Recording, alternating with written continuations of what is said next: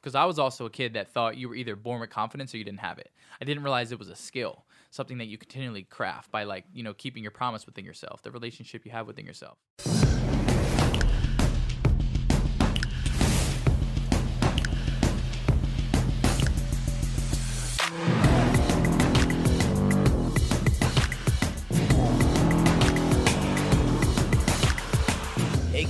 The wolf is in the house in the wolf's den for another awesome podcast episode here. And I got a special guest today, a guy who's incredibly inspirational and, and will really make you probably rethink some of the complaining you might be doing lately because this guy is the ultimate non victim if I've ever met one in my life and who's actually um, done more, accomplished more, uh, and has a better attitude than pretty much anyone I know. All right. Uh, and he's awesome. He's young. His name is Nick Santonastasso. Okay, Nick, how are you, buddy? Right here. Appreciate you, man. So, um, Nick, um, sitting, you see, Nick's obviously missing an arm and his one finger. He also has no legs, which I, to me, is uh, incredible. I mean, it's incredible in the sense that um, I can only imagine what my life would have been like like that. But I guess uh, on some level, I, I just it just shocks me that I see so many people who complain about things like I'm too short, I'm too. I never thought I was tall enough, by the way. Me neither. Yeah, right. You know, and, and uh, you know, I have this, you know, deficiency. I'm, I'm not handsome enough. I'm not rich enough. The, the government's treating me incorrectly. My Yeah. teachers weren't. uh, My parents didn't drop me on my head. But speaking of parents, let's start right there. Yeah. Because I gotta say, just from what I read, it seems like your parents were just the most awesome people ever, in the sense of like the beliefs they instilled in you, the way they treated you. So why don't we start off with with that right there about you know early on your first memories uh, and how your parents really. I think really have were instrumental in really shaping who the person you are today. Yeah, for sure. So yeah, my parents basically like as parents, I think you cultivate the mindset as a kid. Like that's the first beginning. Like you're planting the seeds, like you're priming the kid. You're basically cultivating cultivating the mindset from the beginning. And so my parents like basically their their superpower was they treated me normal. And so I think uh, you know now in day and age, like parents handicap their kids, full body kids. They just coddle them, or they don't let them experience failure or life or fall down because they just want everything to be safe and certain. And so my parents, like, remember, you know, I did a podcast with them and I was interviewing them, and I was like, you know, how did you introduce me to the family? You know, to because I'm the baby of the family. So I How have many brothers? Yeah. I have one brother and two sisters. And How they're old are older. they? Yeah, all older. So my oldest sister, she's like 33. Um, my brother's like 31, and then my s- one sister's like 26. Okay. And so I was the baby, and so basically they just brought me home and just like was like, this is it. Like didn't didn't put a spotlight on the disability or whatever you want to call it, disability syndrome, whatever you want to call What it. What do you call it? Like, Yeah, so- what do you call it? Like, I mean, I, that's a good question. Like, you know, because I was almost guarding my own words. Yeah, Not- yeah. I know you're not the sort of guy that gets insulted by anything, and that's Yeah, not yeah. who you are, where you live. But what is the right way to, to to talk about something like that? How do you refer to it, or how do you how do you view yourself? Like, I don't look at you as being disabled as much as just being different. I mean, you know, challenged in some way, some extra challenges that you faced. Right? But how do you look? How do you view it in your own mind? What is there a label that you could put on this? So it's that's a great question. So I I used to get offended if someone said like handicap. I hate the word. I hated the word handicap. Mm. So handicap, disabled. I used to hate that. But then what I've realized is that's coming from how they view things. And so for me, like like you said, you don't view me as disabled. Like I don't view myself as disabled. Like I just view myself. Dude, a you're a little fucking weightlifter. Yeah. I mean, I was watching your Instagram. I mean, like you're doing more shit than I am. I'm like, Yeah. oh. I felt bad about myself when I was done. I want to go climb a mountain like you did, you know? yeah, yeah. but it's just like the way I view it, and so I just look at like my body as a vehicle, and I got I got put into this world, um, in this situation, in a unique vehicle to allow me to move people, and that's the, the vehicle helps me break down that barrier, helps me feel, you know, make people comfortable, helps people open up because they see me and they're like, wow, like this kid walks the walk or hops the hop, right? Like talks the talk. Like he can't fake it. Like he's got to live in a certain way, or else he'd be like super depressed or super. And so I just look at it as a vehicle. You know, like I, don't- I don't disability or super superpower. You know, it's my superpower. It's my unique. Un, I call myself a unicorn. Like I've been put in this unique unicorn body body that allows me to really break into that that perspective, the barrier that we have on our perspective, the priming and everything. Wow. I like that. Thanks. Great. So going back now to what was your parents? So, so they brought you home, and uh, and how did your brothers and sisters? I'm sure they just loved you and, and They- just yeah. loved you up, right? Yeah, so they said, you know, they just started loving on me, and they never, they they were waiting for them to like waiting for like, well, what happened? Where's his legs or where's his arms? Never it was like it was just like that was my baby brother, and I love my baby brother, and that's how it is. And so they that was this that was like their superpowers. They treated me normal, and that was the same way they took me throughout my childhood. Was like they let me get beat up and like, oh, you want to try to get on the chair, like fall down, and like realize like you need to try different ways. And so like they didn't coddle me and treated me normal. And so basically from the early age, like they sat me down, was like Nick, like the world's not gonna adapt to you. Like you're gonna have to adapt to the world. Like this is your unique situation. Like you're born with no legs and one arm, and it doesn't change. And so like you always have to continuously find out how to do things your way. Like figure it out, like Nick's way. And so in the most polite way, I always say, you know, they would put my clothes in front of me, and they would just give me verbal suggestions. They would just be like, oh, try it this way or try it that way, but they never do things fully for me because that's coddling, that's handicapping, that's you know enabling enabling the disability. And so mm-hmm. basically, they would just put things in front of me, and then here, Nick, here's your food and a spoon, and then like figure it out. And I mm-hmm. tinker with things. Yeah. And I think that was my biggest advantage because it helped me exercise the muscle of like problem, problem, and problem and solution. Like mm-hmm. everything in life is just like, okay, a problem occurs. Like, how do we, how do we find the solution? Like, how do we go around it, or how do we go over it? Like, what, how are we gonna break through it? And so I'm always just creative. Like, I always test myself. Like even now, like I always talk about like. I can take a phone charger and take both my limbs, right, and plug the phone charger in. But I'll sit there with one finger and just try to like tinker and get it in, just to, like keep my keep my mind going, Sure. just keep Yeah. me just like sharpened, right? Continuously test. All right, the wolf is on the prowl here. Ready for this one? Stamps.com. You might have heard me talk about this company before. They're a frequent advertiser, or sponsor of the show. Well, you know, I get to choose who's on this show. Seriously, sometimes I just say no. This is one I really believe in. I'll tell you why. If you're a businessman, entrepreneur, even an individual, listen, time is money, right? And I love my mailman. I have the coolest mailman ever, right? But as much as I love my mailman, as much as I hate to go to the damn post office, post office is a nightmare. You wait in line. The people there are, you know, listen, I'm sure they're nice, but they're civil servants. They're moving at this pace of sea slugs. I mean, you want to see the wolf bear his fangs? Make me go to the post office, all right? And here's the deal. In the olden days where I'm from, you had to do that, right? Or if you're a really big company, you had one of these special services, but you had to be huge and or else didn't make sense. Well, now, because of stamps.com, you can have the post office in your office. You get it? Imagine not having to go to the post office. Just think this through there's no reason not to give this a shot because the amount of time and money that you waste by going the other route is ridiculous. It's old school. It doesn't make sense anymore. By having stamps.com, your computer does all the things that Trip used to have to do when you went down to the actual post office. Instead, you just hand your stuff to your mailman. By the way, this works for small businesses, massive shippers, warehouses. So anyone big and small, you got to give this a shot. And especially when you hear the offer, because you're part of the Wolf's Den here. Okay, here's what they're gonna do. Ready? You're gonna love this. I gotta read this verbatim to make sure I don't screw it up. How about this? A four-week free trial. All right, free postage and a free digital scale without any long-term commitments. And let me just repeat that: any lo- no long-term commitments. Let me explain. You know when there's a red flag when someone I get this all the time as a business owner, I, a software program, a dialing system, whatever it might be. Yeah, they want me to sign a one-year contract. I'm like, well, you know what? How about let me go month to month, and let me cancel if I don't like it. I don't want to sign a long-term contract. Now, granted, many times you have to because that's the way it works, right? But what does it tell you? when a company like stamps.com is willing to give you a, a freebie for four weeks, a free scale, and say, hey, guess what? No long term, no long term commitment. You know what it means? They're 1000% confident that once you use this thing once, you'll never want to stop. Bottom line. All right. And it works, or else they wouldn't be in business. It's awesome company. It really is. Check it out, stamps.com. All right. And when you get there, by the way, you have to type in at the, hold on, don't want to screw this up. You want to type in wolf at the microphone on top. All right. Enter wolf at the top, stamps.com. What's the worst that could happen? You give it a shot, you get some free postage, you get a free thing. You don't like it, you cancel. But on the upside, if you are even one tenth as happy as everyone else in the service, why wouldn't you be, right? You'll wonder why you hadn't done this six months ago or six years ago. I don't know if it was around six years ago, because it's just it's a no-brainer. And that's what we say on Wall Street. It's a no-brainer. You don't need to have a brain to see this makes a lot of sense. All right? Stamps.com, enter Wolf, and believe me, you'll be glad you did.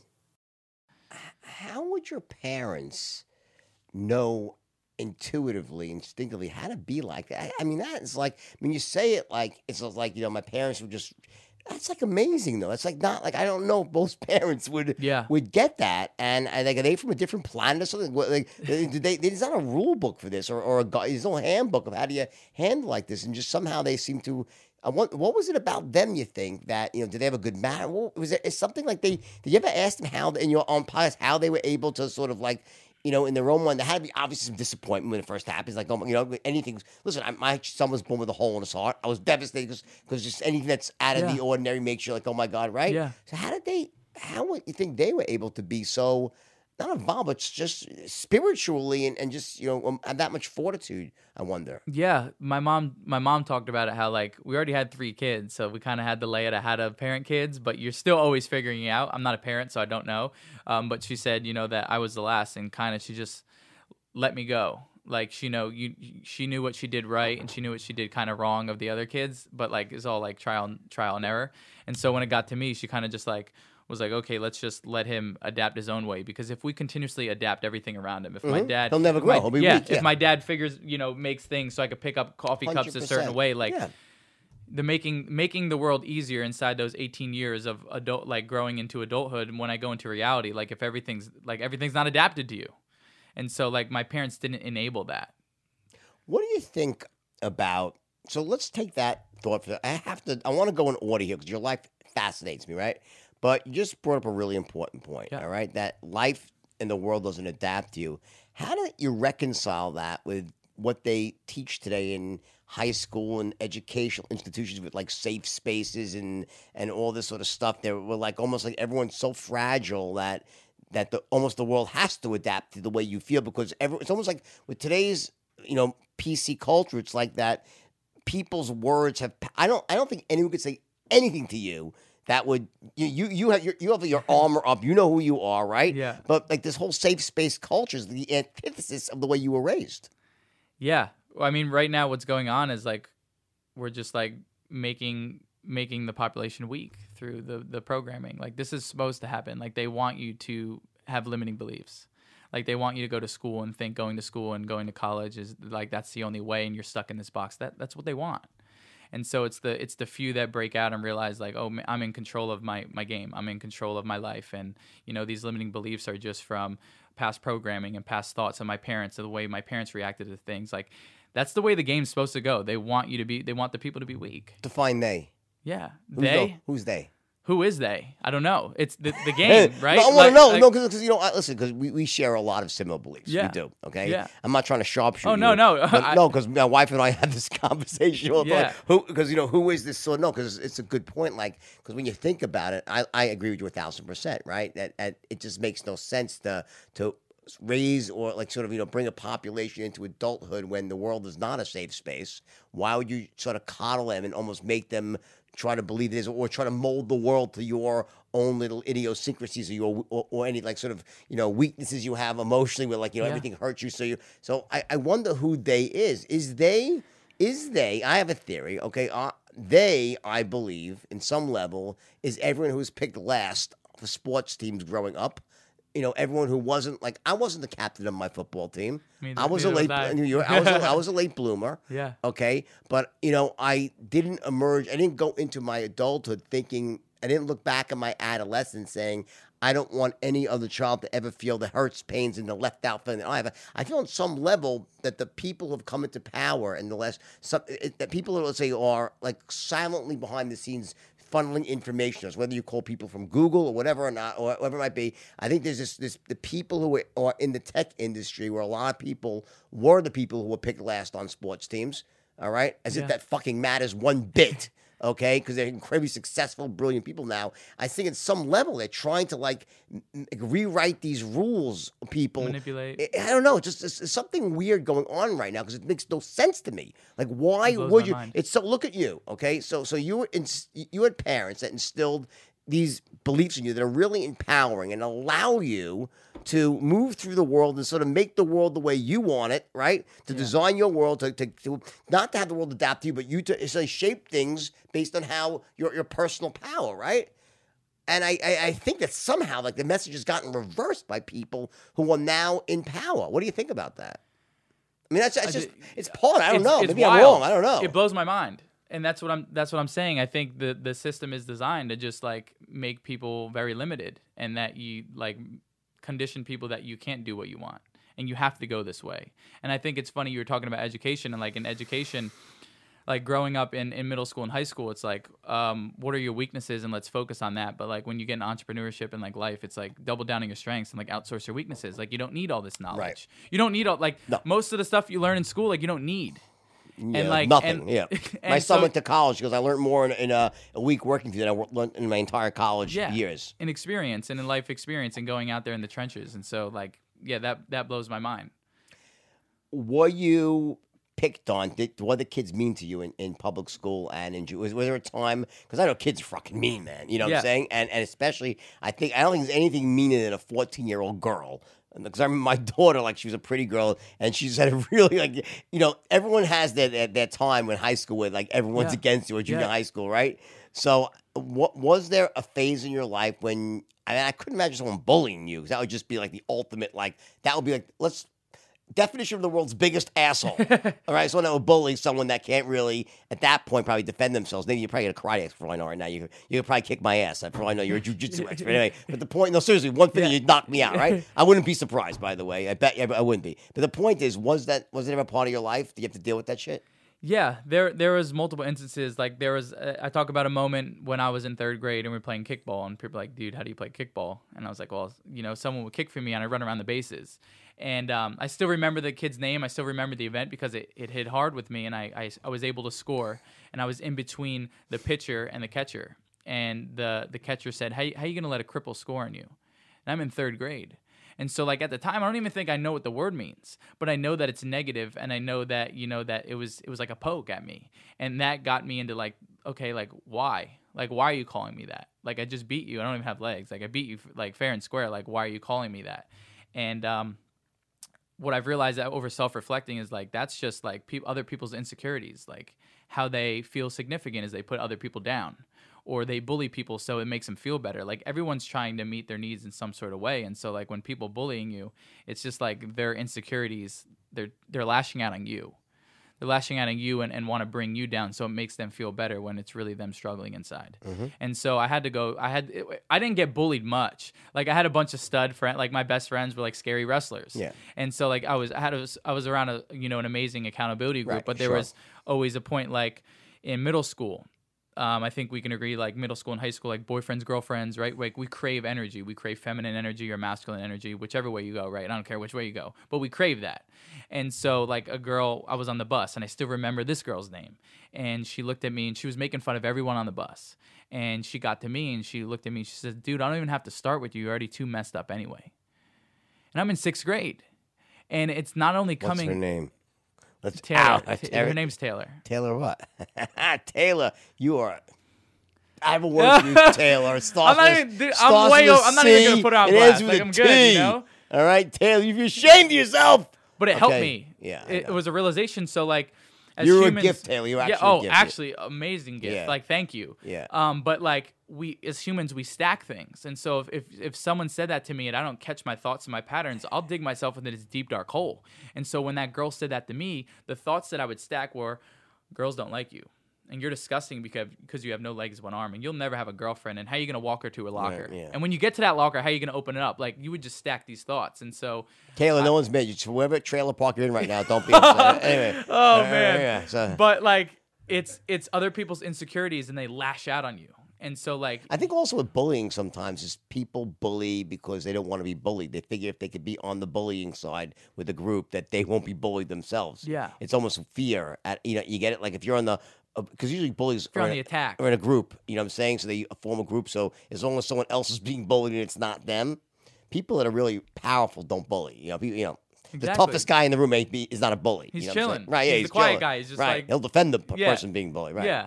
Yeah. So okay, so so you had a little bit of that, but I think you know, but for the most is probably it had there had to be some points in your even if people weren't bullied, you know, let's say bullying. I think it's kind of like the really bad extreme to this. But what about your own thoughts? Like, what were you feeling inside, it, despite all this amazing, you know, programming and beliefs by your parents, which are, is astounding?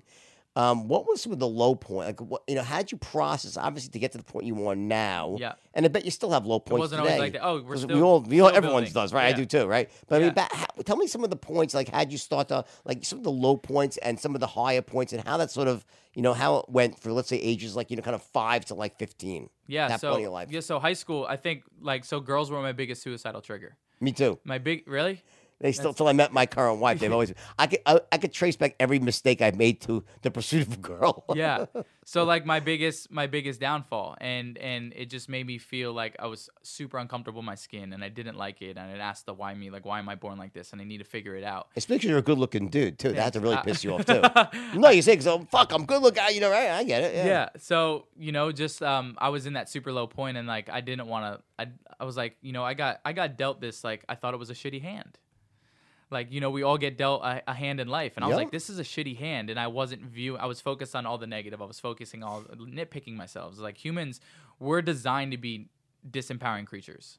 Like our brain it's designed. And so like that's why you have to reprogram your brain and, and focus on the positive and, and reframe situations. And so for me with girls like i was able to reframe relationships and girls and, cr- and getting that energy um, probably like two years ago i finally broke through and i realized like my body is actually working for me and not not against me right working to like for me and not to me I'm Like, sure some girls love you. well now it will when i'm open up yeah it's great Girls no now you. life's I'm- great like I bet there is. I mean, there's so like there's handsome. more abundance in my life I bet there because is, i saw the i saw the the more empowering situation or the more like the reframing and empowering way and the way i reframed it was like wow well this body that i have this vehicle that I have is an authentic filter, and it's filtering out the type of women I, I don't want in my life anyway. If a girl doesn't want a further connection with me or be with me or anything because of my physical differences, will like kick rocks. Like I'm on a way higher frequency.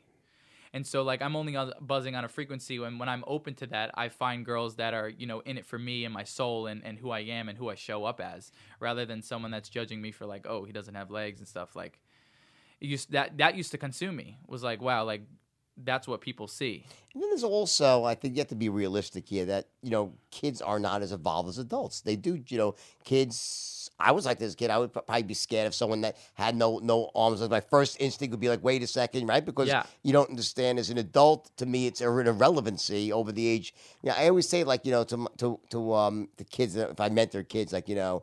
I said the things that matter to girls when they're 14 and 15 and 16, they don't matter when they're 23, 20, and especially when they turn 30. It's like this, this, women have these stages where, like, you know, there's certain things matter when they're seven years old, certain things when they're 17 years old. Very different when they're 27 years old. Yeah. You know, but you're right. You have an authentic filter that really, especially right now, where you, so it's like it's like this uh, it's a- Superpower. yeah, in some level. So so okay, so you had this going on. Let's go back for a second to the scientific.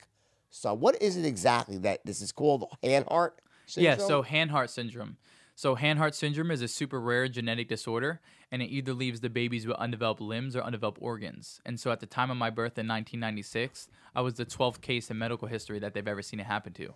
And out of the 12, eight of them have passed away due to undeveloped organs. So out of eight, out of the 12 times, eight of the babies are born and their organs aren't developed, so they can't breathe on their own, they can't eat on their own, Sure. they pass away. So the doctors told my parents I had about a 30% chance to live. And when I was born, they immediately did tests on my organs, and my organs came back 100% healthy. They were like, uh, like, and they painted my and talking talking to my parents, they painted painted a very grim picture, like that your your son's gonna be born mutated and he's gonna look like super disgusting and like just like pa- painted a very disgusting picture. oh, they knew in the womb. You mean? That, at least they thought. Yeah, they they said you know like things were going to be messed up. That I had a cleft palate, my face was all messed up. We should probably abort him. Like, dude, the list goes on and on and on of what they told my parents. And so my parents, because let life take it. Like you can't control it. Let's see what happens. And so when I was born, um, you know, my mom talked about like I didn't even notice the limbs. Like you were such a beautiful baby. And they painted such a disgusting picture of you, and they used to call me an it. Like they didn't call me, they didn't call me a boy or a girl. They were like that it in your stomach. Like you should abort it, like you shouldn't have it, or you should institutionalize it.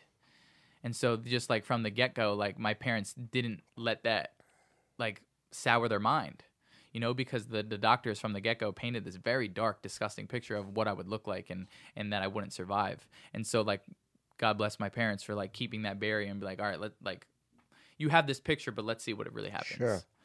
Um, so you were born with none of those things like cleft palates or anything. No. Yeah, yeah. Just the the uh, so just the limbs, right? Yeah. And um, what what do you so at what age? It's I read a, a bit about you, right? And Yeah. it seems like the one of the big things. I was a wrestler too, by the way. Awesome. Give me some. Yeah. Hey. Um, and one of the things that stuck out was I think that you said it was really your big turn was athletics when Oh, you man. engaged athletics, Yeah. right? So this, so was it was it at first you said you like escape, but formally you started wrestling, right? Yeah. Competitively. Yep. T- tell me about that. Yeah. So at that time, I was a sophomore in high school and like super low, super low state, like not very happy, and I needed to do something. I needed to change my focus, change my physiology, do something to make me feel better about myself. Because I was also a kid that thought you were either born with confidence or you didn't have it. I didn't realize it was a skill, something that you continually craft by like you know keeping your promise within yourself, the relationship you have within yourself. And so I was like, man, like I need to do something that is Hey, going stop, to stop, me. stop, stop. Okay, Don't let that pass by here. Repeat that. The confidence. about repeat that. It's a profound look Yeah. at the camera. I want you to tell them you got to What's your first of all? You guys got to read some of this stuff and listen to some of the stuff this guy has. He's not. It's this is the real deal. It's not bullshit. Okay, and he practices what he preaches. First of all, how do they? What's you have a book out there, right? You, and Yeah. you said you can give every one of my uh, my entire for free. Yeah, a free audio Well, book. how do they get that? Number one, let's start yeah, right there. so the book is Victim to Victor: How to Overcome the Victim Mentality. The that's something that I went through, and so basically, it's like my programming, like how I reprogram my mind, my mind, um, to live the way I do and view life the way I do. And so, if they text the word Victor to four seven four seven four seven, it'll be a free audiobook, and I'm narrating it. It's not as cool as Morgan Freeman narrating, but it's me narrating it. and so, if you text Victor to four he's God seven four himself seven almost, four right? you know, so that's like the free gift um, to everyone.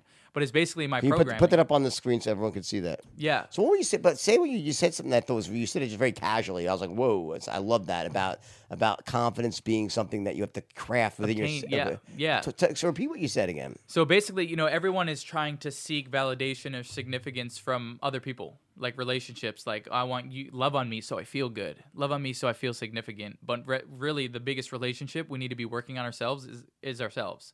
Like, we need to be working on ourselves. And so, confidence is like every time that you commit to something.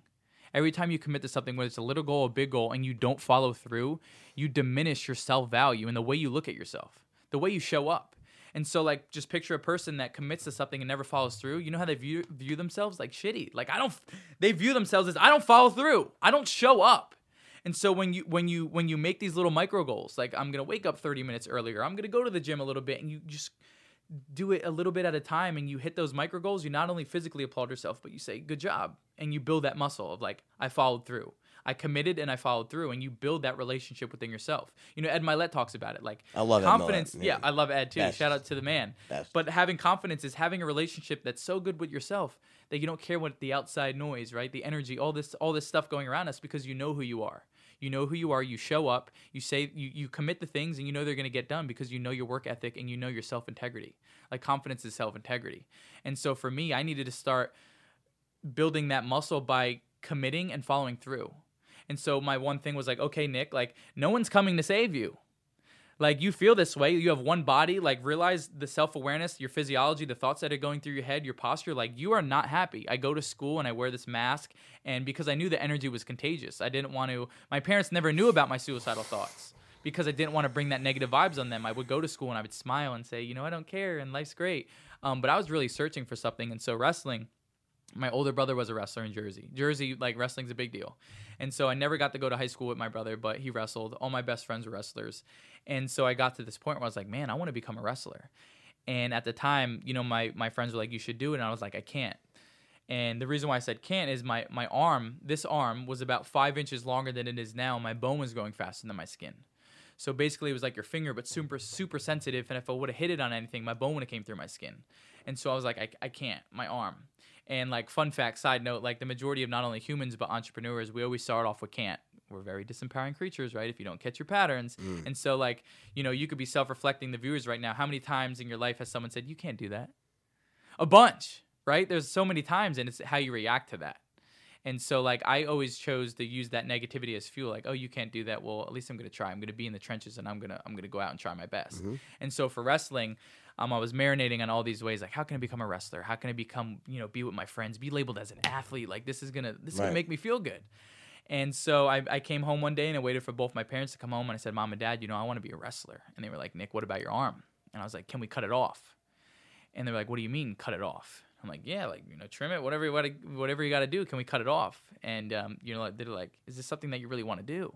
I said, Yeah, you know, like it not, not only better the quality of my life. How much longer was it? Five inches. No? So it's five, like five inches, super pointy. You know, I'd always used to tuck it in. If I would have, it hurt so so bad. Like if I hit it on things, it would get infected. I'd have to drain it. Like just very bad. Right. And so I knew that it was gonna not only better the quality of my life, but I'd be able to become a wrestler. Sure. And so you know, I I they, I didn't amputate my arm.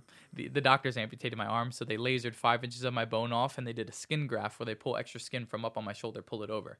So anyway, fast forward, uh, my junior year, I I try out for my wrestling team. And it stopped hurting? All good? Oh yeah, Great. yeah, oh yeah. So I, it was it was super swollen afterward, but I was able to beat it up. I remember like looking at the doctor. I'm like, I need some cushion. Like I need to be able to beat this thing up. Like do some physical activities with it. Um, but getting on the wrestling mat, just like getting in the room and getting my ass beat by my friends. Great sport. Yeah, know? like I, I went in there. I was like, guys, beat me up. Like, don't hold back on me. And that was the same approach my parents took, right? Like, if my parents coddled me, like, I would have got smacked in the Sure. face by reality. And so I went into the wrestling room and was like, guys, you need to like beat me up, like, humble me, like, show me, show me what's good. And they they beat my ass, and and I built built through that. I've realized how how far that I can push myself not only physically but mentally. The, you know, the mental, you know, the mental battle. Mhm. And so wrestling too, it's a one v one sport. Like How do I work with the weight class in terms of. I was a yeah. I, I wrestled 106 pounds my senior year. I was a varsity wrestler for my high school, Okay. and um, you had to be at least 85 pounds to be eligible for varsity. And I was only 80 pounds, so every other wrestler is cutting weight. Nick's stuffing his face before weigh-ins, trying to be eligible for varsity. And so I was this like chubby, chunky kid, but I was varsity, and that instilled confidence in me, dude. Like I'd run out, like when when the when they announced the team, I'd lead the team. I'd run out the charge. We'd run in circles. We'd get in huddle. Like I felt just more of a a man. I felt more of an athlete. Like the things that I really didn't think I could be. Like oh, you're a kid in a wheelchair. No, you're a fucking athlete now. Was that a major turning point for you? Would you say like something that just was it like a- Wrestling? yeah, Oh my god. well, just the accomplishment. I mean, yeah, you know, whatever. like what- doing it. Like the, fact good. that you, yeah, yeah, Yeah, and and there was a moment where like I came off the mat and a lady came up to me crying. And I was like, you know, what, what's wrong? And she said, my daughter's over there and she never wanted to do a sport or extracurricular activity. But she saw you out there giving your all. Like, she wants to try all these things. I want to thank you. And I realized like two things. I realized like, wow, like all these things that I was nitpicking my, myself about and hating turned out to be my biggest superpowers, my Right. biggest strengths to influence others. Right. And also that it made me feel good to serve and help other people. And that was me starting to gain like significance in a more empowering way rather than a disempowering way. Like Sure. you know, like that's what bullies were doing with the significance. Like I'm gonna bully on you so I feel significant and I feel good. That's a disempowering way to achieve that Right. need, right? Yeah. And so when I served people and helped people and focused my energy not only on myself but serving people, it made me feel good. And that's how I felt important through helping people and realizing like, wow, dude, like work with what you got. wow. But I'm all over. Yeah. And, My mind is all over right now. It's great. No, it's great. So, so now, so that was so you, were, you wrestled Junior, through, senior year. okay, and senior then year I was the varsity wrestler. and did you uh, go to college or no? So at the time, the app Vine came out. So Vine was an app released in, in 2014, Six-second six second videos. videos, and that's where I. What happened to Vine, by the way? I know like. Lo- you know, Jake, uh, Logan Paul, right? Yeah. he was on my podcast. He's a I, great I guy. like, to I your, love your Logan thing Paul. with him as well. Good kid, and uh, he started on Vine. What happened to it? Just Yeah, it just fell off. I mean, like it got updated. I mean, did something happened. I don't know what what happened to it. Did it just it may just- have got bought bought out by Twitter or something. Oh, okay. um, but at some point, it just wasn't. Yeah, it just vanished. Okay. Um, but wrestling gave me enough confidence to put myself out on the internet, and so like I realized like, oh, you're helping people, and like you can you can make people laugh and inspire them. What year is this now? This is 2014. Okay, so five I'm a years. ago. senior year. Okay. Yeah, and so I wanted to create a way where people can look on their phone and like kids or adults that felt like suicidal or all the things that I felt. I was like, how can I, you know, empower people that feel the same way that I was feeling? And so I wanted to create something that's never been done before. And so I was thinking of this idea, of thinking with my friends, and I said, how many legless guys do you see crawling around Walmart pretending to be a zombie? and they said, no one. And I was like, dude, it's never been done before. Like pioneer, right? Like unique abilities, right? Like how am I going to stand out? Like how am I going to focus on my strengths and work with what I got? And so That's some Walking Dead shit going on. yeah, yeah. Well, I'll get to that. So like li- they hired me a year after I started Vine, Who? Walking Dead on Fox. so I I posted my first zombie prank. I scared someone in Walmart. I put fake blood on my face. I put fake blood on my clothes, and I set out to my local Walmart. And I scared someone. He threw paper towels at my face, and I got this reaction in six seconds. Can you put And- this up there? Well, I want. I gotta see this while we're talking. Yeah, yeah. And so I posted the video. I wanted 500 people to see it. Oh yeah, this is the walking. This is after a year of Vine. So, Let's, let's see. Uh, That was the that was the first ever Vine right there. People beat me with wrapping Walking paper. Dead is sending me out to Tokyo to see if I can pull off my biggest prank yet. Oh my god. I This is- know, I'm scared. Whoever you are. I'd probably run. I mean, of his, I mean, I used to. Or kick me, whatever you need to do. I've been on the show for four years. I designed all the zombies. We don't really get a chance to play pranks. So we have somebody that's going to help us. You see, your skin is, you know, still a pimples from being a teenager back then. Dude, the evolution. You're scared. Ah, Rick. Norman. Oh, that's awesome. Norman is going to kick our asses. Oh my god. This was while I was a senior in high school. Quick note: my my math teacher uh, didn't let me retake my midterm and failed me because I went and did this prank. So shout out to you. What trailer park are you in? Zombie selfie. oh my. Looks pretty good, right? Oh my god.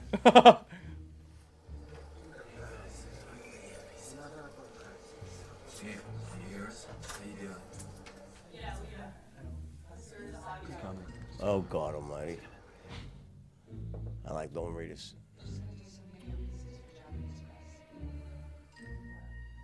My parents are there as well.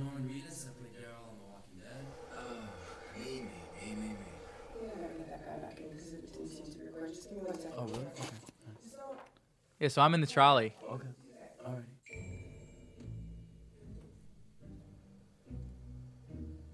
That's my parents.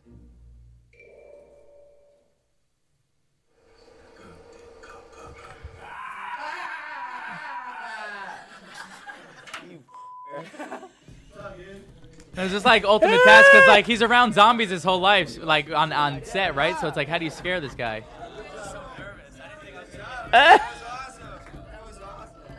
And I already know about you. I've already blasted you out to the planet. So he's already know of my pranks. Go out, go out, go back to the one in the supermarket. I want to see what's in the Walmart thing. Go back to that for a second. That is classic. Go back to. The, I want to see people's reactions. That was We funny. don't really get a chance. He's back. Is this a su- My name is Nick Santonastasso. I'm a huge Walking Dead fan. You may have seen my zombie pranks online. Are these go, yeah. Now The Walking Dead is sending me No, you can't find more Tokyo of a lot of. see if zo- I want to see the zombie pranks. Those are classic. I don't know. I'm scared. Whoever you are. I did a yeah. If you want to type in Texas Chainsaw Massacre prank, it gets even better. Like two, two, top, two Texas Chainsaw. Or just type in Texas. Uh, just type in te- not not even my name. Just Texas chain, uh, Chainsaw Massacre prank. We just edit some of this out. It's the- wait, Yeah, fine. the top one. Yep. This is someone else's video, but it should be the video. Wow. Yeah.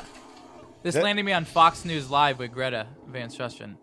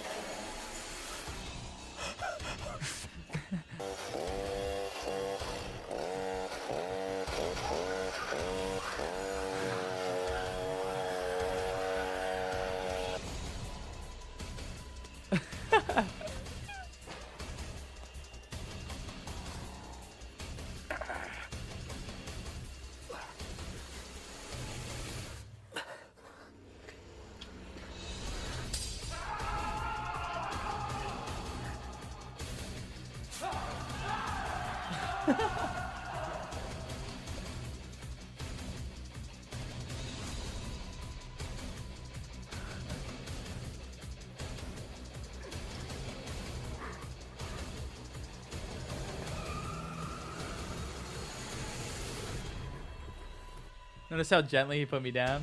He didn't want to drop me, but I was supposed to be dead. oh, this Oh, is pretty, This is pretty bad. Oh no. I love this stuff, by the way. Like I, I watch this. Destroyed the elevator.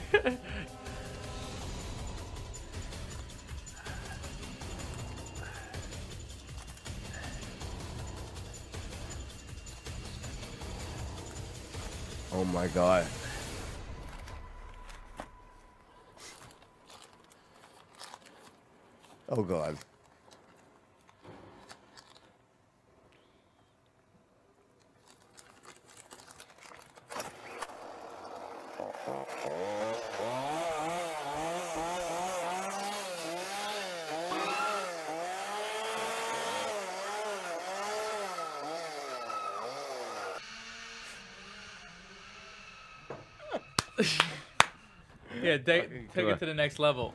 Jeez. But like what what I did there is I just like how can I how can I do something that's never been done before? and that like my vehicle, my no legs and one arm, like when I looked at the fitness industry, I said there's no bodybuilder with no legs and one arm. And the first thing when I started bodybuilding was how are you can become a bodybuilder, you have half a body. Right. And it's like I could have been like, Oh yeah, you're right, you know, I can't do that. Or I'd be like, Oh well this part of my body will be more shredded than your whole entire body. Right. You know, like there there's I was just looking at the industries to see like how can I blow this up? So let's, let's let's start back. Okay, so it started with so after high school, right? Um, you didn't go to college. You started doing. You started going right into you know Vine and stuff, doing uh, in, internet marketing and stuff like that. So tell me. Yeah. So I got accepted to college. I never went. I actually moved out to LA um, to be. I was supposed to be like a core cast member of like Impractical Jokers, like a a, a pranking show with the disabled cast. You could pull pretty messed up pranks, right? And so I moved out to LA, and um, we were supposed to film the pilot. I signed my lease um, in Glendale um, for like a, a one like a studio, a shack for like 16, 1800 bucks a month, and I had like ten grand in my name and I signed a lease. And two weeks after I signed my lease, they cut the show. Like I never filmed the pilot. And so I was like, "Oh my god, I'm 18." I was like, "I didn't know that could happen. I didn't know I didn't sign any contracts. I didn't know things could fall through like that." And I I went I went to like another rock bottom. Like I kind of just for six months didn't do anything. Um, my roommate my roommate ended up like not paying rent. wasn't the best environment I was in, and I was literally sleeping on a pile of towels. I was eating like peanut butter and tortillas, um, and I didn't want to mess my credit up, so I'd rather pay like rent and get my credit good rather Right. than pay for food all the time. Yeah. And I refused to tell my dad that you know I failed or went broke because I could always just hear him like, "I told you so, I told you so," you know. And so, but I'm super grateful for that experience because like I realized that I can live with absolutely nothing. Like I know how Right. to live with like my below means. What year was that? 15 then 2015 like right after like i was supposed to go to college and i didn't pay tuition and I moved to hollywood Got it. yeah and so for that six months i kind of went through this just dark phase of like oh man like I, I didn't evolve like the logan pauls and the viners were going to youtube and they were editing videos and i was like wow that's a lot like i didn't i didn't adapt quick enough to be honest and so when i moved back home i said like what's next like what are you going to do next? Like, what's the next career path? How are you going to make money? How are you going to provide value? And so when I looked at the industry of fitness, I was like, dude, no one's, no one's doing this, nor do anyone think they could do it. And so like I started posting lifting videos, and at first like people were like, dude, this is stupid. Like you don't even know how to lift. You're out of shape. I love you for your pranks. What are you doing? Um, but most importantly, like I wanted to do something that fulfilled me. Like I realized that people were just looking at my videos and and like correlating me with a joke Yeah. you know, I wasn't serious and I mm. didn't want my grandkids and kids to know me for just crawling around Walmart. Like I want to do something greater. And so that's when I looked in the fitness industry and I also realized like, wow, you can't buy a fit body. Like you can't. You can't buy a fit body. You can't just, you know, pop a pill or, or wake up one day and be shredded. And so if I can get my body in a certain point where I'm shredded like they can't take that away from me and it's just physical proof that i built this and that would be marketable. Like how marketable would that be if i signed to a supplement company and i could be like this is how i built my body and like oh, like look at this kid. He's got no legs and one arm and he's in better shape than me. Like that's marketable. Mm-hmm. So i was trying to figure out how to market myself and so it was fitness. And then i got in shape and people started to catch on.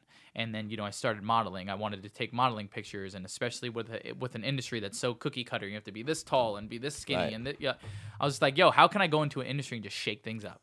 Just shake them up. And that that's what i'm still here to do. Like i have so many you know big plans way bigger than speaking like djing entertainment acting like i have master plans for everything in life of how that i'm just going to become you know all over so i can get in front of as many people and just shift perspectives like people lay you know oh motivational speaker inspirational speaker i'm just here to wake people up wake people up out of their you know the programming and their everyday life Tell me, okay, so you're like this. You're a very talented speaker. All right, you have a great message. um, You know, things that you say resonate with truth. Right.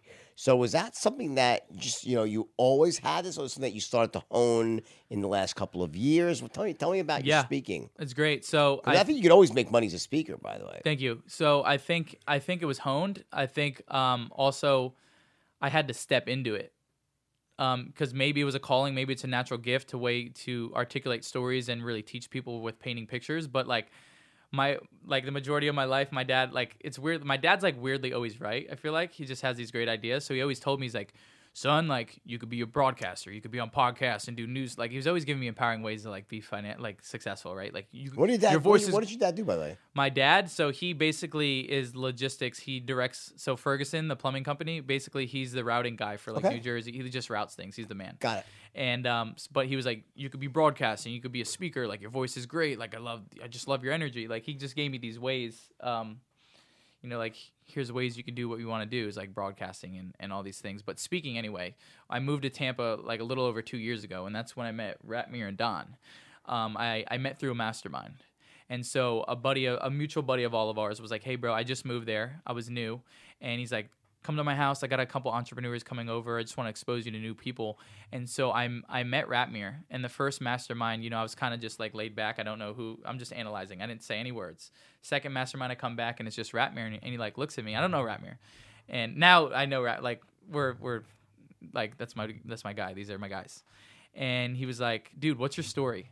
Like you haven't said anything. Like you're born. Like you know, from the outside, people are like, dude, like what's your story? You're born with no legs one arm. What's going on? Like so, I tell my story, and one of the first things he says to me is like, dude, do you realize like your story? Like you can be speaking with the greats. You can be speaking with Tony Robbins. That was one of the first things he said to me, and I was like, dude, let's let's be real, right? Limiting beliefs, like always coming back to that little like the bitch voice we have in our head, right? The limiting beliefs. And so I was like, man, Tony Robbins, like top of the top, and I wasn't really focused on speaking, but I went I went all in. Um, he believed in me more than I believed in myself, to be honest.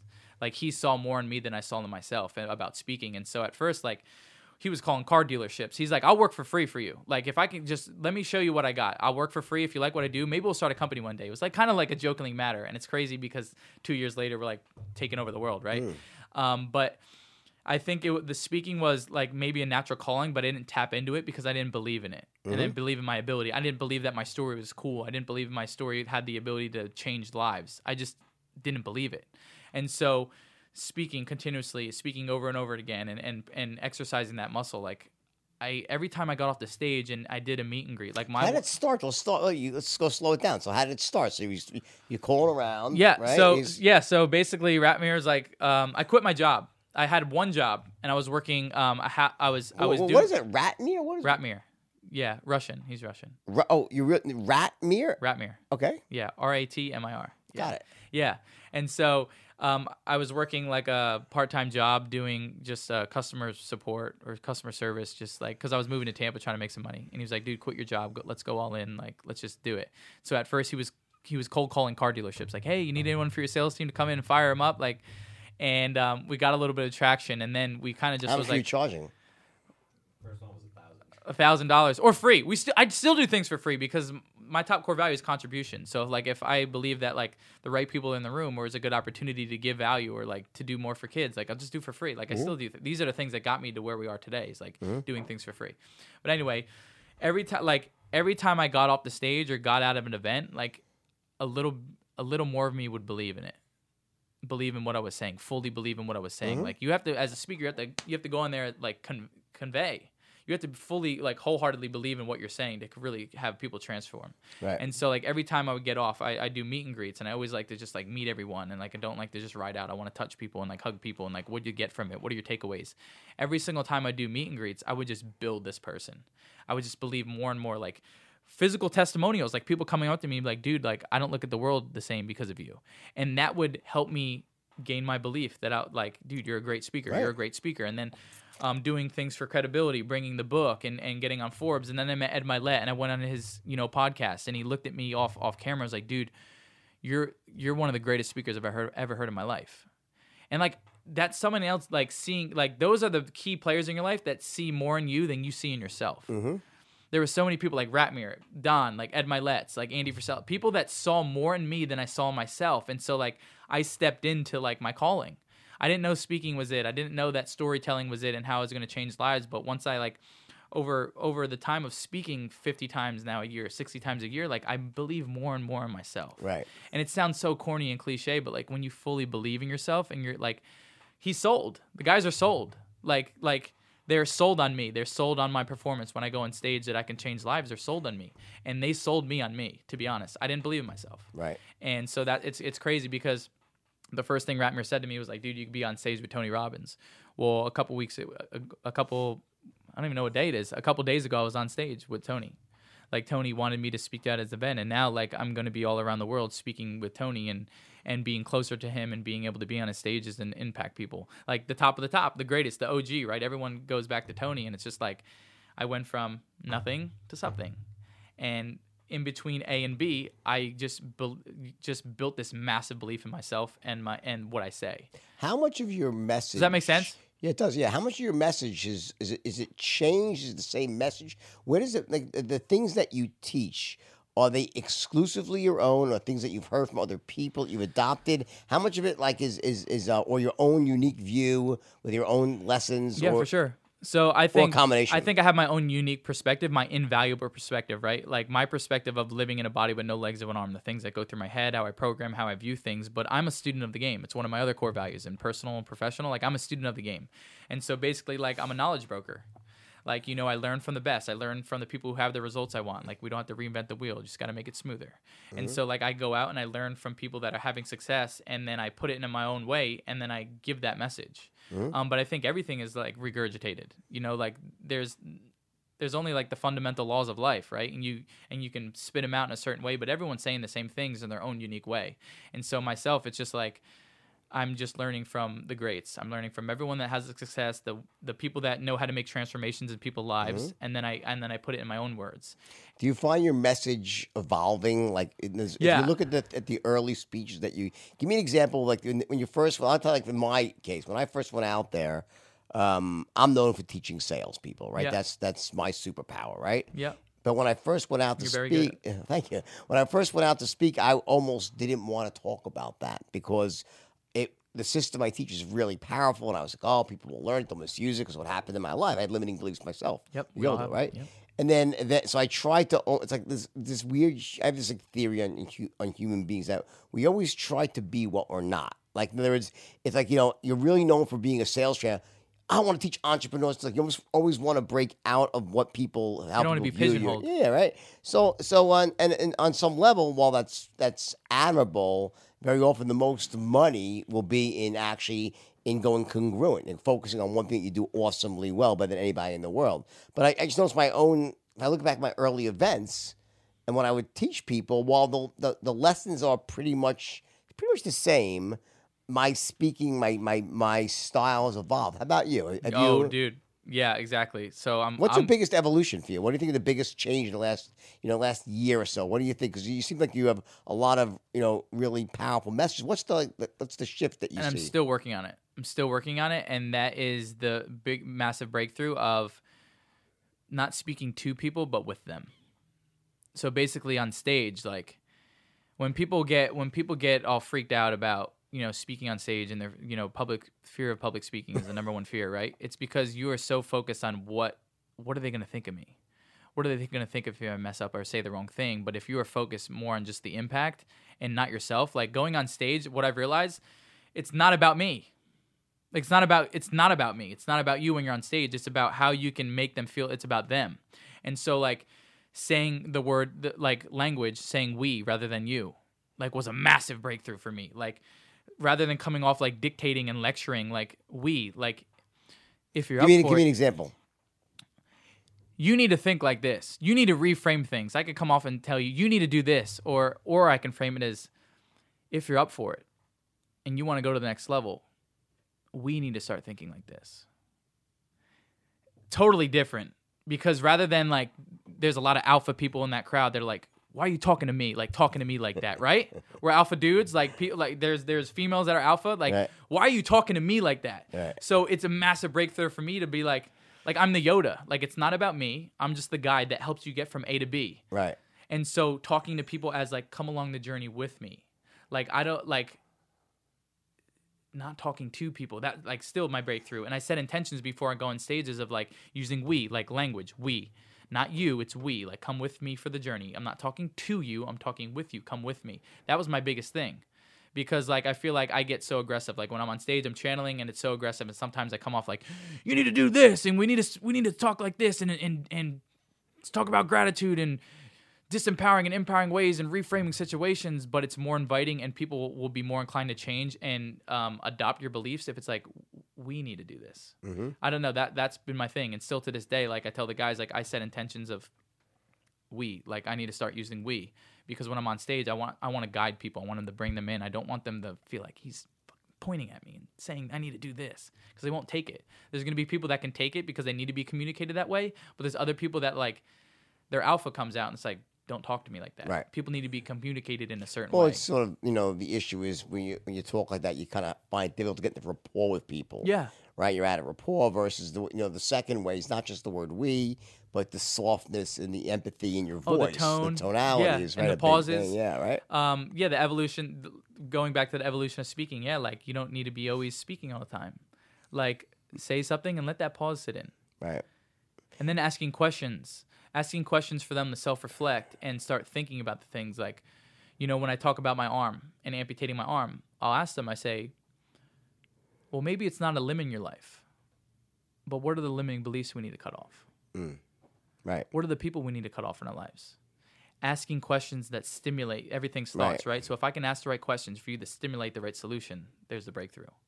Do do you um have have you gotten to the point yet where you've got this down to like Nick's strategy for life? Like, do you have a sort of a, your own? Do you have like a way? that be like, you know, it's, m- m- people go through it. Like, listen, for me, I mean, I, what I teach is is, is a, a strategy for communication, right? Sales, negotiation, could be for anything, right? But the point is.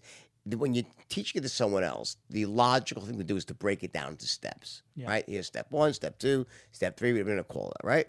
Um, have you thought about in your own life, like if you were to say, okay, this you have a special quality, right? If I had to put my finger on what your special quality is, it's the ability to essentially manage your emotions at a very high level, and also to to essentially constantly look at the bright side. Those are bring it down, like just you know, you're a glass half full sort of guy, right? And you don't put limits on yourself, so you have very high standards. All the stuff like self development, like you know, high standards, empowering beliefs. You manage your state. These are very basic things, right? They're really basic, Yeah. right? But I think that you, I, I think that what your contribution could be is like there's a different, there's another level above that. Like everyone teaches the same things because, as you said, there are all basic truths, right? You have to have a vision for the future. You have to manage your state. You have to have empowering beliefs. You have to have high st- blah blah blah blah blah. Everyone knows that, mm-hmm. right? And Tony didn't invent that, and he'll be the first. No one invented that. Yeah. It's been around maybe Aristotle, I guess, or Plato. I don't know, you know, or some Egyptian guy. Yeah, who yeah. knows, right? Or some some some Neanderthal invented it, right? aliens. But what you said is very true, though. It's your way. It, the, the what separates people is their ability to communicate that message in a way that impacts people and makes them want to change, right? But my question is, I is I think that because of your unique perspective in life, and obviously a very unique perspective, I think that you could dig deeper into this in terms of if you want to really help people make change. And you know, what is Nick's strategy for building mental toughness and mental fortitude? And. You're an you're an inner game guy, basically. You're, you see, you're about what's up here, right? Mm-hmm. The inner game of success, Yeah. right? What is your formula for it? I believe you. I believe there's something there that if you were to dig deeper and try to write it all down, did your book do that? Is there a formula with steps? Um, so what it is, it's like story lesson application, but after every chapter, there's strategic questions. We are talking about questions, so there's questions that are designed for you to reflect and then work on yourselves, right? Because I didn't want people to just read a book and then be done. I wanted them to ask certain questions, reflect, and then write down what they need to do to work on themselves. And so, like, I think the the formula, right, is like starts off at self awareness. It's like where you at, like where are your thoughts, like what kind of what kind of frequency are you on? Your thoughts, your physiology, like where where are you at? And then realizing how precious all the information that goes into your brain. Like, what are you what are you feeding the garden? Step one. What do I do today? I, I, you're a listener. Some people listening right now.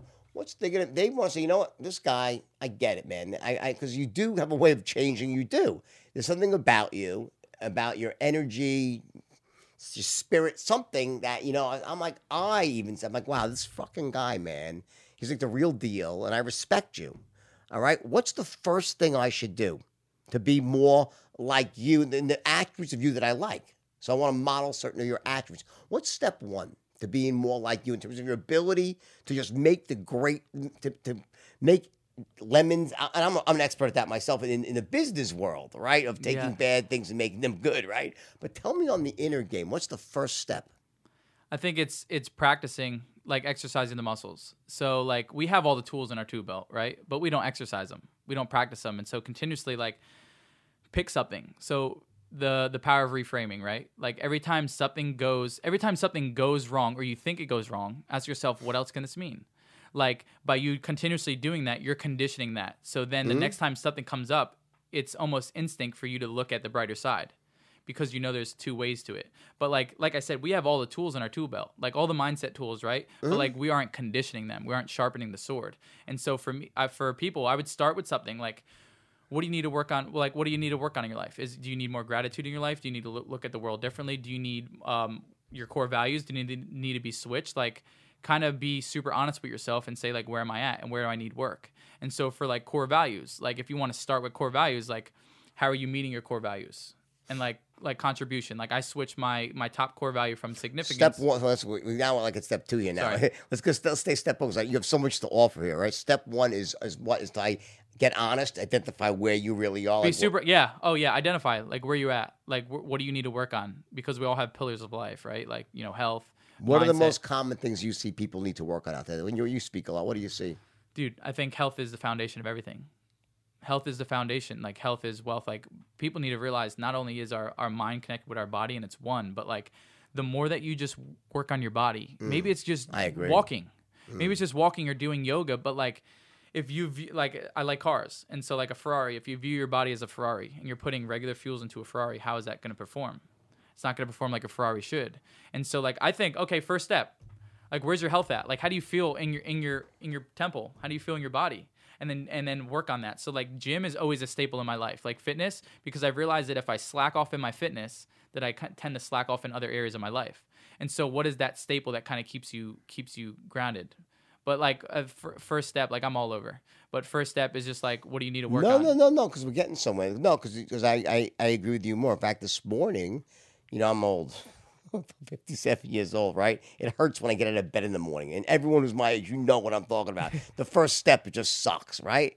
And this morning, I, I thought I thought like someone played a trick on me. I, I slept six hours, which is a lot for me. I woke up feeling so lousy this morning, just terrible, like terrible. oh yeah, crazy? terrible. Like, I thought, did my son give me some like medicine? Like he he, I felt like someone drugged me, right? So what did I do? I got up and I forced myself to work out. You moved. I'm, I'm every morning I work out, right? Yeah. I got went outside, live on the beach, right? And I took my armband. I'm recovering from shoulder surgery still. Armbands, my dumbbells, and I and you know what? Within 15, 20 minutes, I felt great again, Yeah, right? yeah. So I, so I, I, and then I came to my office today and said, guys, I said, you know, I told them that story. I said, you know, how much important physical. So I agree with you. So would you say, so for you, step one to buy into Nick's way of, of doing things would be that you have to, number one, you gotta like start. Is it starting day with exercise or what? What is it? Is it be more specific? Like, is it just aerobic? Is something like just sweating? Is it, a, moving. is it a sweat? Is it a sweat or is it what? Yeah, I mean, get moving. Yeah, so like when you wake up, it's just like, what are you gonna like? The mind and the body. So like waking up, like I, I I try not to look at my phone because it's all negative stuff immediately, right? and so like it's like, what are you feeding right when you wake up? And so like setting the tone for the day. Got it. say first setting the tone for the day, like setting intentions. Um, like, the admiral says, you got to make your bed. I love that guy, by the way. Yeah. Make I, he's I, because of him, by the way. I make my bed in the morning. Yeah, like how do you show up? Yeah, Right, so yeah. like step first is just like, um, like where where you at? Like that's what I, the self Right, awareness. okay, so so like so big part number one, you got to get yourself not not so much in shape, but just just Moving, just moving, moving. and right, just not like lying around sitting there like I don't feel good, right? yeah, Okay, So now- that's the physical part. All right, now go. Let's go on to step two. What's the next step? Yeah, I think start feeding yourself mentally with good stuff, because What you read, what you what, watch. everything you ingest, everything around us. Like, do, turn on the news; it's negative. Everything's negative. Like it's supposed, like they make it they right. They make it negative, so you have limiting beliefs and you think about certain things, and so being very conscious of what you're ingesting, do you knowledge think wise. they? Do you think they want that, or just a byproduct? That that's what we will naturally gravitate to, so they make more money by showing us that. They really think people are really Great trying question. to. Do you think they're trying to dis- disempower us? Do you think that? I don't know. I mean, I wonder. I think maybe they do. That's a good. Yeah, I, I think I think they do because there's a, it's just a, there's a there's Control? the majority the majority yeah everything's controlled but the majority of the game is controlled and then the few that break out of the matrix right and think their own way and realize that all the stuff on the news is all garbage and propaganda and doesn't it's all garbage Mm-hmm. and so being very conscious of what you're ingesting mentally so it's like the physical Do you watch the news enough? no oh no like yesterday we were watching the president president debate or whatever I didn't even know what it was I'm like dude this is terrible Terrible. and so um, They're all just all lying anyway. They're lying yeah. through their teeth. There's no So- truth on that stage. yeah so- Republicans or Democrats. Yeah, no idea. Yeah. So, but like step two, let's say step two is start filtering out what you're consuming, Okay. like thoughts. and, and and would you include in that people you associate with, Oh, for sure. right? Your environment. Yeah. uh, Be aware of your environment. So, like, not only the the content you're ingesting and the books you're reading or the things you're reading on social media, but who's around you that drags you down. Are, are you with people that elevate you? Or are you p- with people that just are part of the majority that go through the motions and that are negative and look at the news and Mm-hmm. have the dream stompers. Yeah. Right. Yeah. So I think it's just being super picky, picky and choosy about who you not only who you surround yourself with, but what you're ingesting on a day to day basis. Because like, if I wake up and I look at the news and it's immediately negative, the majority of my thoughts that day are probably going to be negative or mm-hmm. some sorts program me subconsciously. Mm-hmm. And so like waking up and ingesting something positive or Okay. something motivating. Positive. This is gonna be a motivational tape or, or a clip. So Maybe you, it's your vision. What like setting? What like what do you want your life to look like? Who do you want to show up? Who do you want to evolve as? okay. like uh, also for me like having a vision we talked about like you said having a vision is is super important right but mm-hmm. like when you continuously have your goal like you're writing your goals down or, or they're always in your mind you're buzzing off that fre- frequency like you're mm-hmm. more inclined to see like networks opportunities resources for mm-hmm. people to help you get to the next level. Mm-hmm. But if you're so dumbed down by all the BS, the news, and all these all these stuff, that negative stuff that you're ingesting, you're not going to be not only buzzing on that frequency, but seeing the opportunities that are right in front of you to level up. Mm-hmm. And so I think just always keeping your mind on like where you need to be, like where do you want to go, um, because like once you have a destination, you just kind of figure out where do, who do I have to become. We were talking about this yesterday. Like it's not like what do I have to do, it's who do I have to become. Who do I have to become to obtain that life? like that person five years that's driving the Lamborghini or whatever success is in your life, like having the house or the, the amazing family, like who who do you have to become? What kind of how does that person show up? The habits, the things they ingest, the people they surround yourself with. It's like who do you surround yourself with? Like you definitely don't surround yourself with negative people, right? Because No. you want exactly right, and so who do you who do you have to become? That was that was the thing that was talking talking on my mind last night. Is like who I'm all over, but who do you have to become? Because it's not like what do I need to do? But like you need to step in like who's that person you need to evolve to? Like one of my limiting beliefs in high school was like that I was stupid and I didn't like reading.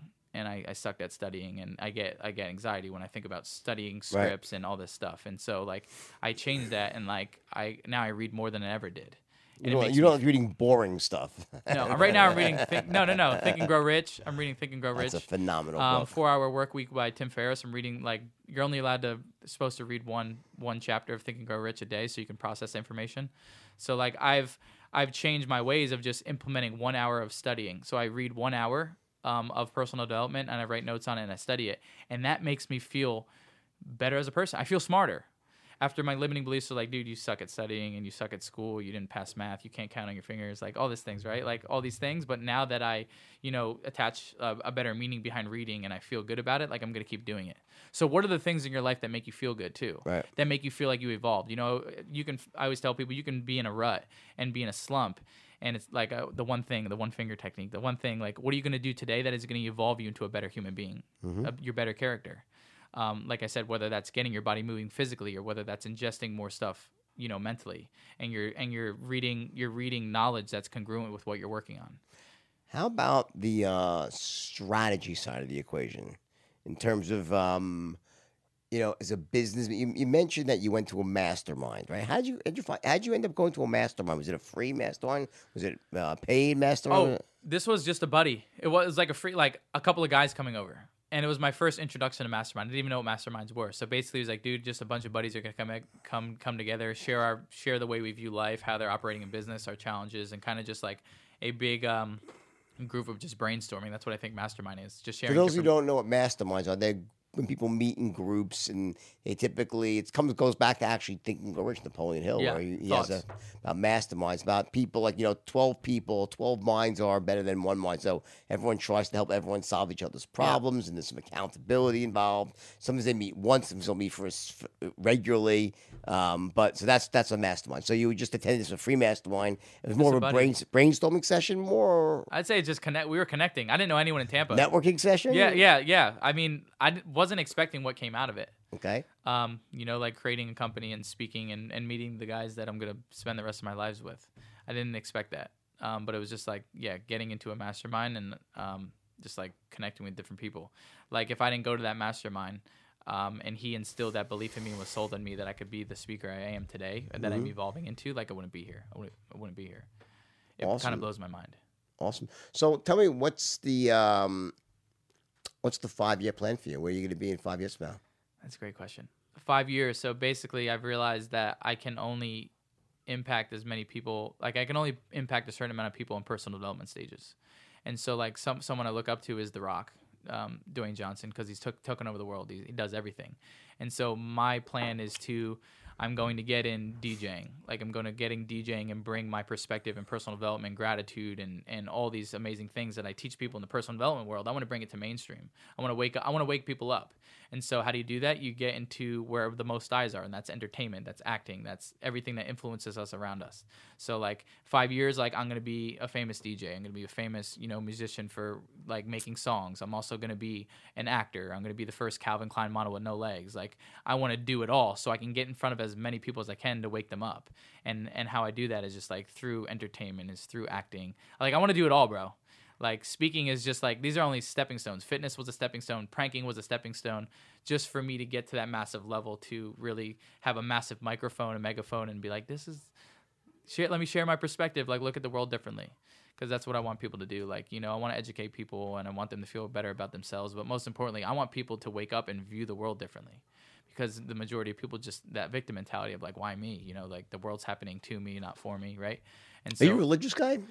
Organized Um, like you know? I was raised Christian, um, but right now, like the universe, I'm a, I'm a universe guy. Like energy, like the energy you put off and, and the frequencies that you vibrate on and how you elevate your frequencies, re- like ingesting the right content, surrounding yourself with the right people, like that's going to elevate your frequency. So God, whatever you want to call it, there's a higher being out there that like you just need to tap into it. We all have it. But it's like there's like I said, there's so much conditioning, there's so much priming that we just go through the motions and don't, we don't realize that we're in control of our simulation, our, our matrix. Brilliant, buddy. Listen, I, I would love to uh, keep in touch with you. I want to see where you are in five years. I have a feeling. Mark to my, my he'll be in. He'll be an actor. He'll be a DJ. He'll be a. ri- mean, you're a very talented guy. So you're an inspiration to all of us, Appreciate buddy. you, Thank brother. you. Thanks for coming on. Um, I want to give you a copy of my book for sure if you haven't read it yet. I'm in. It's a great book. You'll like. I think for communication and Yeah. sales, you'll like it. Be I love awesome. that. I'm All right, grateful fella? for the opportunity, brother. You got to take care. Thanks for having All me. right, all right, guys. That was a special episode of the Wolf's Den. Um, what's your website again? That where do they find out more about you? Yeah, we're so the the book was if they text Victor to four seven four seven four seven, they get a free audiobook. Anything but um, I'm on on Instagram, Facebook, LinkedIn. Um, Nick Santonastasso, the guy with the really long last name and no legs. All right, guys. Take care. Hope you take this stuff in and use it because you know, we spoke a lot of truth today about not being a victim, about taking control of your life. So, um, this guy is a role model. Thank I you very much. you, brother.